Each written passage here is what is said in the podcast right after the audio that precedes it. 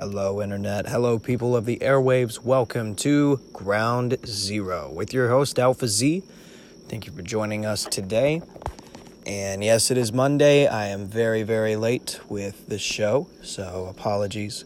But uh, you know how the show goes. We're recapping AEW Dynamite of recent, and uh, this show is going to be a bit different from what we normally do because we are going to be covering nights one and two of Fyter Fest. So this is going to be very different. But you know what? It's going to be the same too because, you know, same concept. So let's go ahead and get to the show. All right. Uh, okay, so we are starting off with night one. And this was. Okay, yes, okay. So the first match was between Jurassic Express, which was uh, Luchasaurus and Jungle Boy Jack Perry, taking on MJF and Wardlow in a tag team match. Gotta say, perfect match. I don't say that very often, but this was the perfect match. I was very, very happy with this match. And the Jurassic Express picking up the W. Uh, uh, both both teams were showcased very well too. That's what I liked about it. So, congratulations to the Jurassic Express for picking up a victory. Uh, next up, we have Hikaru Shida taking on Penelope Ford for the AEW Women's World Champion, and this was both of these ladies' greatest matches. Um, I haven't really been paying too much attention to Penelope Ford whenever uh, it came to, uh, you know, the beginning of AEW, but I've been noticing her more and more. And recently, I've taken a taken an interest into her in ring ability, and I gotta say, I'm quite impressed. And Hikaru Shida, I've always loved her, uh, especially when she was in the uh, what was it?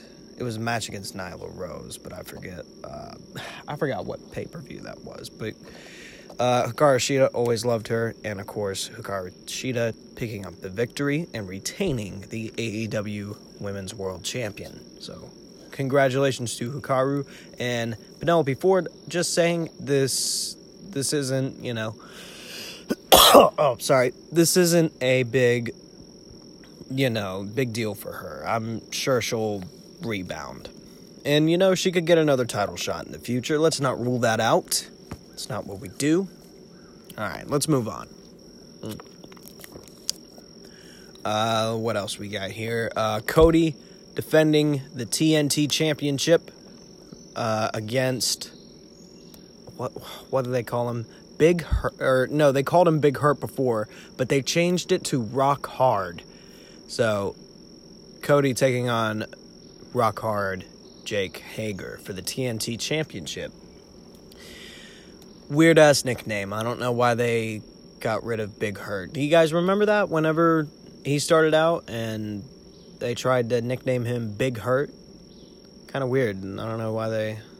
Hmm. Anyway, um, I like what Cody has been doing with the TNT Championship uh, simply because I'm a big fan of defending strong championship reigns. You know, they give everyone a chance, and you know they make the they they give the title more meaning. I feel like when they do that. So Cody is bringing a very big, significant meaning to the TNT Championship, and I'm glad he's given chances to people that don't normally get a lot of. Uh, you know, showcase time. So, uh, another great match, I gotta say. And Cody picking up the victory and retaining the TNT Championship. Congratulations, Cody. And Jake Hager put on definitely one of the best performances I've seen him in since Revolution. Ah, hydration. All right, next up. Yes, this is a tag team match and this was between Private Party, which is Marq Quen, and Isiah Kassidy versus Santana and Ortiz of the Inner Circle. Really good match. and both teams have insane chemistry with each other.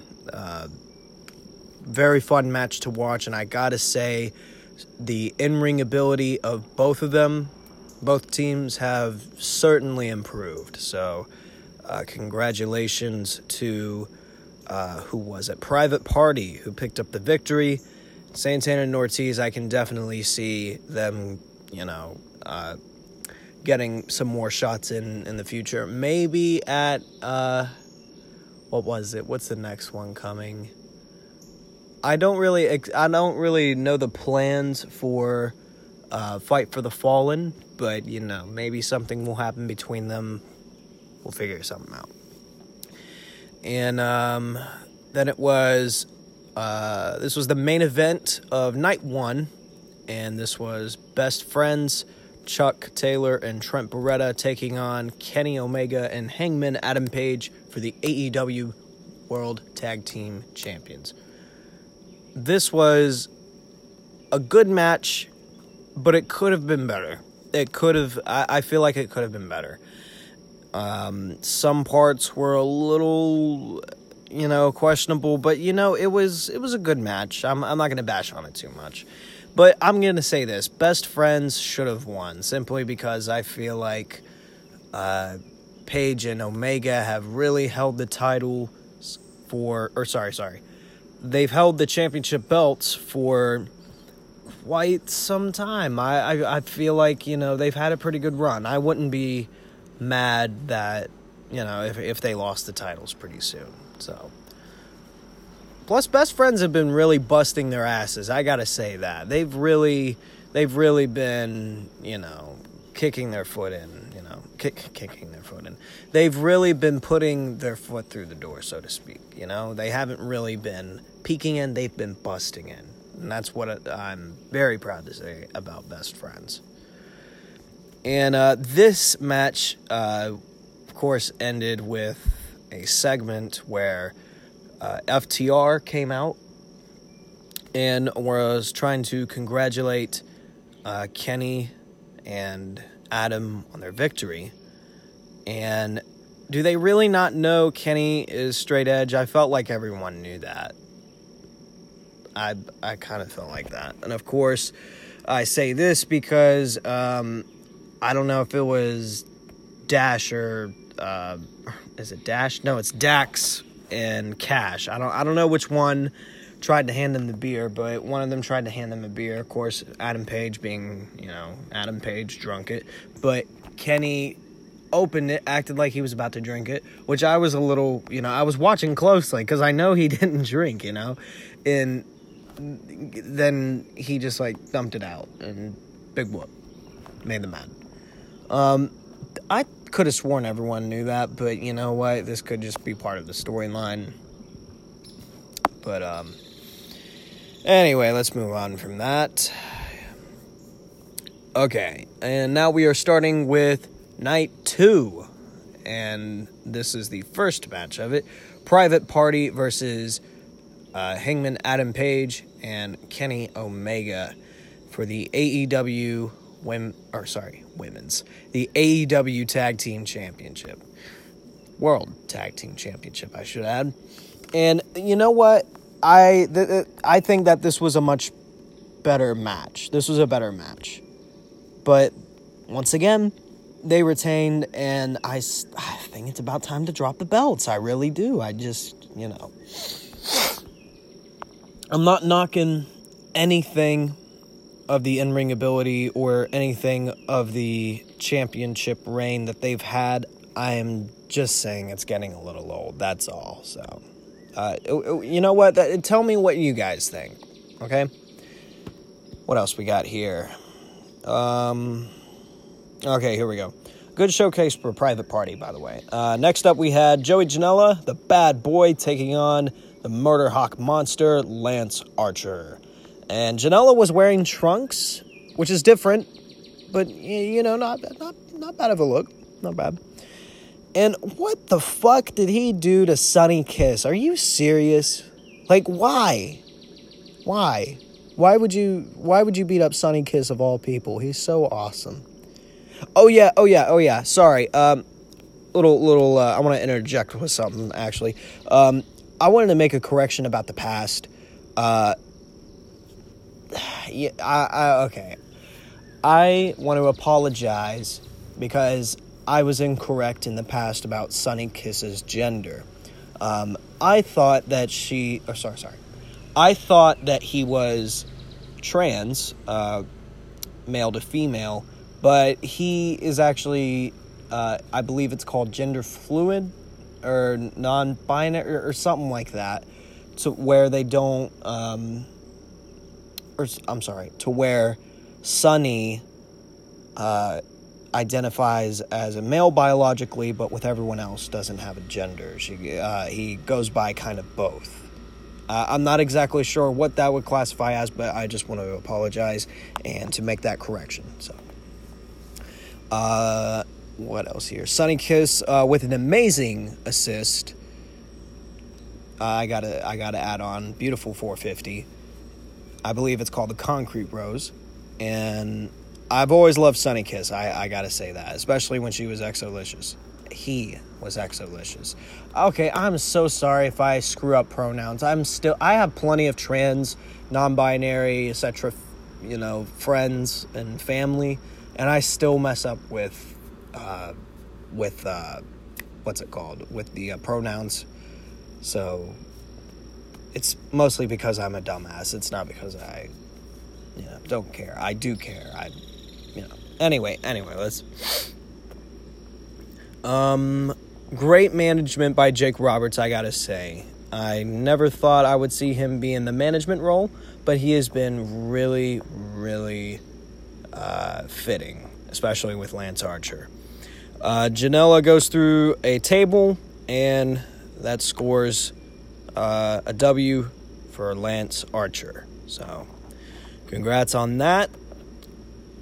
There was a segment with Taz and Brian Cage where Taz unveiled the FTW World Championship belt from ECW. However, it isn't certain if this is an officially sanctioned championship because if you think about it, this is an alternative championship, similar to how to how uh, the the uh, million dollar championship was. You know, it's it's it's not it, it's a different type of championship. It's like um, an alternate. Yeah, that's it's a good word for it.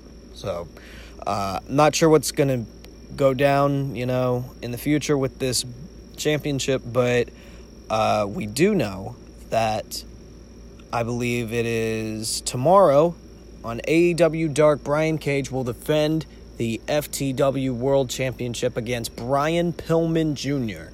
Can't wait to see how this turns out. Be sure to turn in, t- t- turn in. Be sure to tune in to AEW Dark to catch that match. I'm sure it's going to be a fucking awesome one, especially if Brian Pillman Jr. is in it. And let's move on. Uh, the Butcher and the Blade with the Lucha Bros versus the Young Bucks and FTR the ref clearly got confused once and forgot who was the legal man at one point, which was which I thought was pretty funny. Uh, but amazing mixed match tag team work with each team because I noticed they were both pulling off each other's moves, but some of them weren't even on each other's uh, weren't on each other's you know team. Well, they were on their team, but they weren't their usual partner. Yeah. And this is the best eight man tag team match I've ever seen, honestly. Uh, and, an, and, an, amazing victory for the Lucha Bros and the Butcher and the Blade. I love seeing good, strong heels and uh, with such talent go over like that. That's a that's a good thing. And uh, of course, some more storyline building. That's what I like to see. Next up, uh, Nyla Rose squashing Kenzie Paige and Kilynn King, which is a two on one handicap match. Nothing really worth mentioning there. Uh, but she did announce that she has a mystery manager. Who do you guys think it is? Let us know here. Talk is War, aka, or not really aka, but right now it's Ground Zero. So let us know here at Ground Zero or at Talk is War, whatever you want to do. Go ahead. And uh, I, I've heard that it might be Vickie Guerrero, but I think that was just a rumor, you know. Uh, next up, the Dark Order versus SCU, and uh, Colt Cabana is in a very complicated position. But you know, I I think that's the point.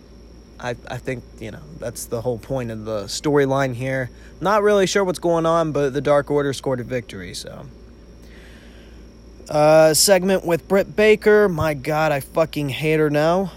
Uh, congratulations, AEW, on making a very hateable heel. And uh, here we go. Here we go. This is the main event Orange Cassidy taking on Chris Jericho.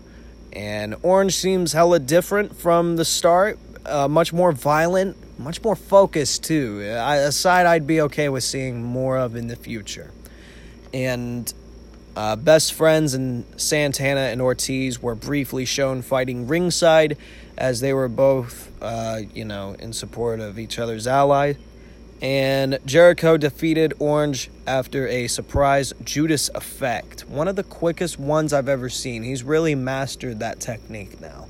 And Orange Cassidy, I gotta say, he's definitely been slept on. He really has. And I I love Orange Cassidy. You know, I, I used to think, you know, he was making a mockery of the business, you know, but then I got to understand comedy wrestling a little more and to understand the art of it and to understand that they actually wrestle, you know, and they're not just comedy wrestlers. Because a lot of you uh, probably don't know this, but uh, but um, what was it? Uh, Chikara, that's what it was called. I was trying to think of the word. I'm sorry.